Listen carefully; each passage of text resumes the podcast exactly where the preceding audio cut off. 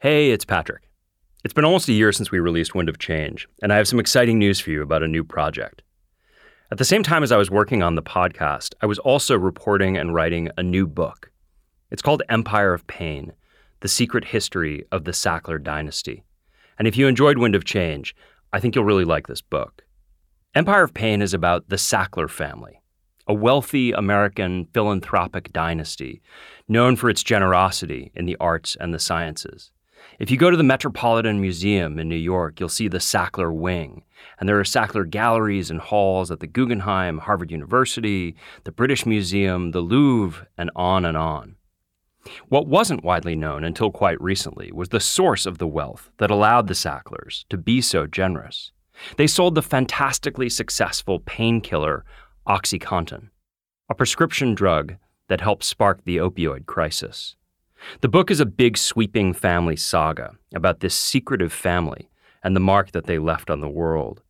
The more I dug into the family, the more I realized that this was a story with endless twists and drama. Billionaires behaving badly, fistfights in boardrooms, a contentious estate battle, infidelity, suicide, criminal investigations, corruption, family secrets. I narrated the audiobook, and we wanted to give Wind of Change listeners an early taste. So, what we're going to do is play you a chapter. And the chapter we're going to play you is about one especially dark family secret in particular. I hope you enjoy the chapter, and afterward, I hope you'll consider going out and buying the book or the audiobook, which is available wherever audiobooks are sold. You don't need much setup here. Really, the only thing you need to know going in is that Raymond Sackler, who I refer to at the end of the chapter, is one of the original three Sackler brothers, kind of one of the one of the patriarchs of this story, who owned Purdue Pharma, which is the company that marketed OxyContin. So without further ado, here's chapter 16 of Empire of Pain.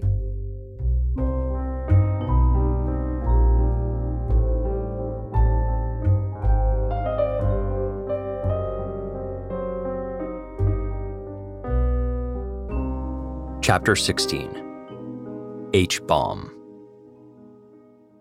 Calixto Rivera woke before dawn. Outside, it was cold and raining. A sodden April morning in 1995. Calixto lived in Newark, New Jersey, in an apartment with his wife and children. The couple had a three month old son, which could be exhausting. And when Calixto opened his eyes that morning and registered just how unpleasant it was outside, he thought about calling in sick and skipping work. He was worn out. Like everyone else at the Knapp chemical plant in Lodi, he had been putting in extra shifts in order to finish off several big projects before the plant closed that weekend for several weeks of renovations. Still toying with the idea of going back to bed, Calixto telephoned a woman he worked with, as if looking for some tacit permission. But she urged him to power through. It's only an eight hour shift, Papo, she said, using a nickname he'd had since childhood. Just get through the next eight hours and you'll have two weeks to stay in bed. So Calixto murmured a quiet goodbye to his family and headed out into the rain for work. Lodi is a working class borough near Hackensack, where a series of chemical plants lie scattered among quiet residential neighborhoods. The chemical and pharmaceutical industries had long dominated the state of New Jersey. In 1995, the chemical business was the state's biggest industry, generating some $24 billion in revenue every year. New Jersey had nearly 15,000 chemical plants. There were 14 just in Lodi. The Knapp facility occupied a sprawling two story complex on the banks of the Saddle River. It had originally been a turn of the century dye works, and the plant was still surrounded by the vestigial shells of abandoned industrial buildings. Knapp had purchased the Lodi property in 1970 in order to manufacture the chemicals for its pharmaceuticals. Lately, the mayor of Lodi had been trying to shut the plant down, looking to find a commercial developer so that they could launch condemnation proceedings against Knapp. Local residents didn't like having an aging chemical facility in their backyard. It made them nervous. Calixto Rivera had been working at Knapp for nine years. His family was originally from Puerto Rico and had relocated to New Jersey. He was a hard worker, strong and handsome, a fastidious dresser with a mustache and dark eyebrows, which accented his facial expressions, like punctuation marks. He trudged through the cold rain to the plant. It was going to be an interesting day. The company had restructured a couple of years earlier and started mixing chemicals not just for Knapp and its parent company, Purdue Frederick, but for other firms that needed batches of chemicals mixed on a contract basis. This meant that rather than processing the same raw chemicals for the same Knapp products week in and week out, Calixto and his colleagues were now working with new and unfamiliar chemicals each day. This week, they'd been hired by a Rhode Island company to mix a series of particularly volatile chemicals that would be used to create the gold plating on consumer electronics. Twenty steel drums had arrived at the plant a few days earlier with warnings on the side that indicated that the contents were hazardous. For a few days, the chemicals just sat there in a corner because nobody was particularly eager to handle them. When Calixto reached the gates of Knapp, something was clearly off. The plant operated around the clock on three eight hour shifts, and it was time for the morning shift change. The night shift had been mixing the chemicals that had arrived in those drums. But as Calixto learned when he got to the plant, something had gone wrong. The truth was, the Knapp facility was not the safest workplace. The plant had been cited for numerous violations. Knapp paid its employees at the facility less than the going rate offered by other chemical companies in the area, and it was known to hire people who had been fired from other jobs. It was an open secret around Lodi. If you were desperate and willing to work for less, Knapp was happy to take you on. As one employee put it, if your body was warm, they hired you. There was one guy at the plant who was an alcoholic and occasionally came to work and handled dangerous chemicals while drunk. The staff didn't have much training, and their inexperience became only more pronounced when the plant started taking on outside contract work to generate extra revenue for the owners, which meant that employees were dealing with new chemicals all the time. Safety training did not appear to be a major company priority. A further issue was the diversity of the workforce. Employees at the plant came from numerous different countries. Not all of them spoke English, but there was also no other single shared language like Spanish. As a consequence, there could occasionally be misunderstandings about quantities and proportions, which, when it comes to mixing chemicals, was a hazardous scenario. To do the mixing, the plant workers used a 10 foot tall, double lobed Patterson Kelley blender, which was constructed of stainless steel and shaped like a giant heart. They had started mixing the Rhode Island chemicals the previous day, adding 8,000 pounds of sodium hydrosulfite to the blender, along with a thousand pounds of aluminum powder, a substance so explosive that it is sometimes used in rocket fuel. A supervisor stood watch on a catwalk above as the silvery white powder settled in the mixer. Next, the staff was supposed to add benzaldehyde, a colorless liquid that would be sprayed into the mixer through a nozzle. But there was some kind of blockage in the valve, which meant that they had to troubleshoot and clean it. By the time the graveyard shift commenced the previous evening, a terrible smell had started to emanate from the mixer. Some of the employees were so inexperienced that when it came to chemicals, they couldn't tell a good smell from a bad one. But others recognized the telltale eggy stench of decomposing sodium hydrosulfite. As a general rule, you're not supposed to get water on chemicals. There were signs in the mixing room do not use water inside or near the room. Even a single drop can be deadly. Sodium hydrosulfite, in particular, reacts violently when wet. It wasn't clear how it happened exactly, but somewhere in the process of trying to clear the old feeding valve on the mixer, some water must have gotten inside. The maintenance workers who had been brought in to clean the valve were not trained in the handling of chemicals, and it might have been the case that they did not fully appreciate the danger. In high concentrations, wet sulfur can be more poisonous than cyanide gas. So when the smell started, the managers on duty told staff to leave the vat alone and work on other projects. They opened a valve on the top of the mixer to allow any gas to escape. Everything was fine, they said. Then they left the mixer alone for hours. Gradually, the temperature and pressure gauges on the mixer began to climb. The chemicals were smoldering and bubbling, like the contents of some infernal cauldron, and emitting this sickening, noxious smell, Some of the workers thought it smelled like a dead animal. While Calixto had been sleeping through the rainy night in his apartment in Newark, the pressure gauge on the tank kept rising. There was a fire station a 100 yards away from the plant, but staff did not alert them. The Knapp Pharmaceutical Company liked to keep things private and to deal with any problems discreetly. By the time Calixto arrived at shift change that morning, the whole plant was being evacuated. At the gates, Calixto met with a friend of his, Jose Milan, who was also about to start the next shift. Jose was a veteran of the plant, like Calixto. He had been working there for eight years. Everybody was standing around, shivering in the frigid drizzle and grumbling. People hadn't had time to grab coats from their lockers when they evacuated, so they were cold. They were also apprehensive the malodorous smell from the mixer was so intense now that it was drifting out of the vents on the roof of the plant, and the men could smell it outside. It smelled dangerous.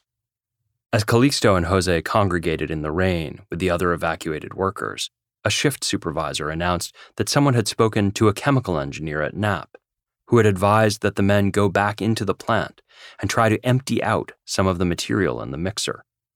A team of seven men was selected. It didn't include Calixto or Jose, so Jose proposed that they walk to a nearby deli and grab a coffee. But as Calixto watched the managers designate this impromptu cleanup crew to go in and remove the chemicals, he noticed that one of the people chosen was an older guy, a man he knew who was nearly 70. Don't go, Calixto told him. I'll go in your place. The company would later maintain that managers did not order the men to re enter the plant but a dozen workers who were there that day said that they did. Calixto asked Jose to pick up an extra coffee and bring it back for him. Then he and the other six men put on face masks with carbon filters and walked back into the plant. Inside, the Knapp plant was eerily quiet. The smell was overpowering, but the men moved through it, toward it, and into the blending room. What they could not see or know, was that when water crept into the vat, it caused the sodium hydrosulfide to break down, which generated heat. The heat produced steam, which reacted with the aluminum powder to create hydrogen gas. Inside the great hull of the mixer, a chain reaction had initiated, and the pressure had been building, hour upon hour. As one chemist would subsequently observe, the contents of the steel drum had the makings of a hydrogen bomb. None of the men who went back into the plant was a chemist. When they reached the mixing room, they opened the vat and started to empty the smoldering chemicals into smaller barrels. Then, suddenly, there was a loud hissing noise, the sound of gas rapidly escaping. Then a moment of silence. Six of the men, including Calixto, stood there frozen. A seventh man started sprinting away. Then, boom. The steel mixer popped like a balloon, and scraps of metal and white hot chemicals exploded in every direction. The blast was so strong that it lifted the 10 ton block of concrete that supported the mixer clear off the ground and hurled it 50 feet across the plant, as if it were a frisbee. A firestorm engulfed the space, with ferocious tendrils of flame rushing down corridors and bursting straight through fire doors. A roaring orange column tore through the roof, the windows in storefronts up and down Main Street shattered. Flaming debris rained down on the houses of Lodi. Jose Milan was walking back to the plant with a coffee for Calixto when the blast threw him clear off his feet. The sundered roof of the plant belched acrid chemical smoke into the air. Jose watched the conflagration, knowing his friend was inside. He didn't know what to do. He felt helpless. Calixto was killed instantly, his skull crushed by the force of the blast. He was burned so badly that, later, his corpse could be identified only by dental records.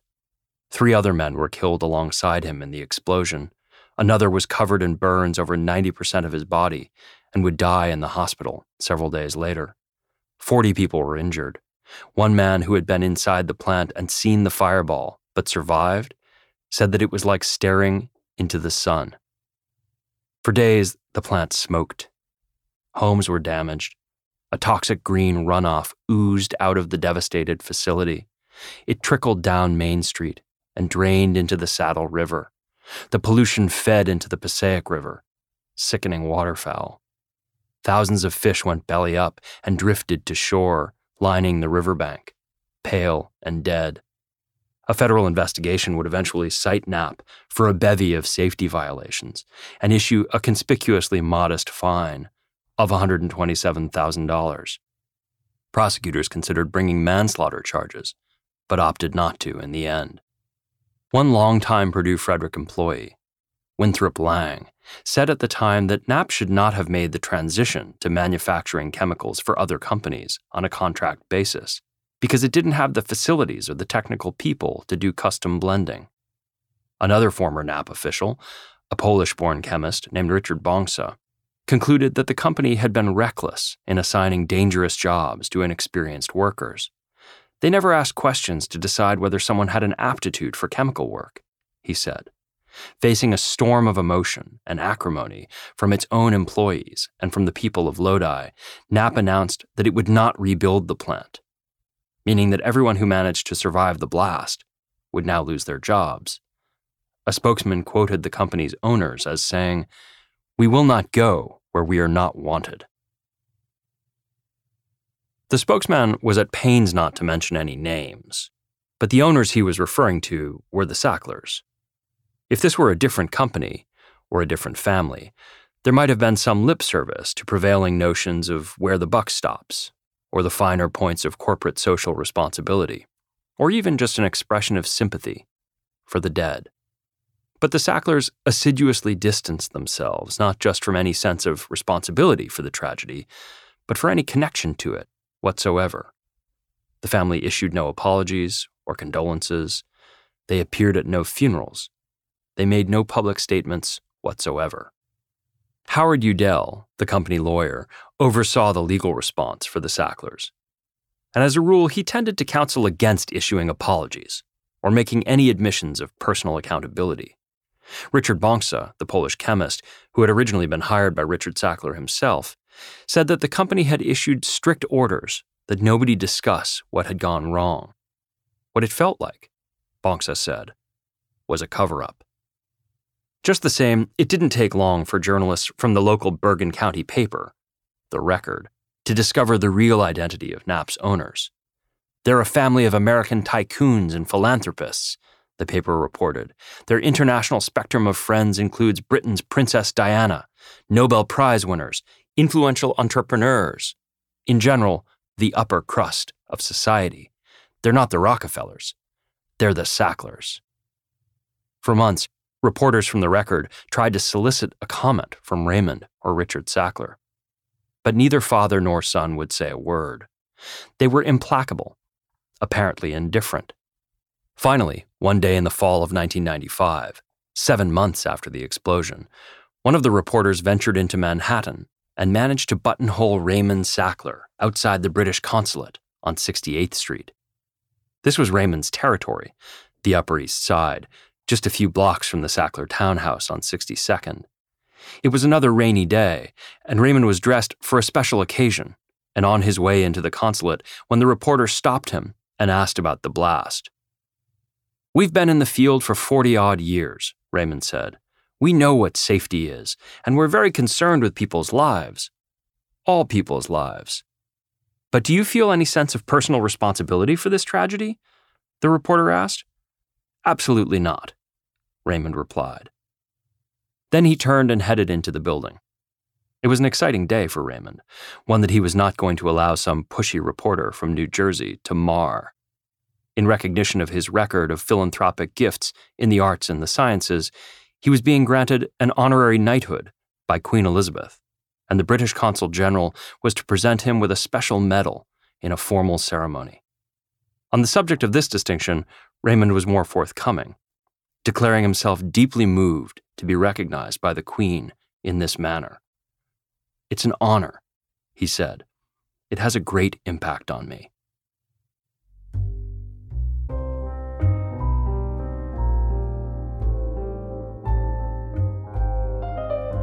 Thank you for listening to that chapter from Empire of Pain. The book's available now, and the audiobook is as well, wherever audiobooks are sold. Until next time, I'm Patrick Radden Keefe.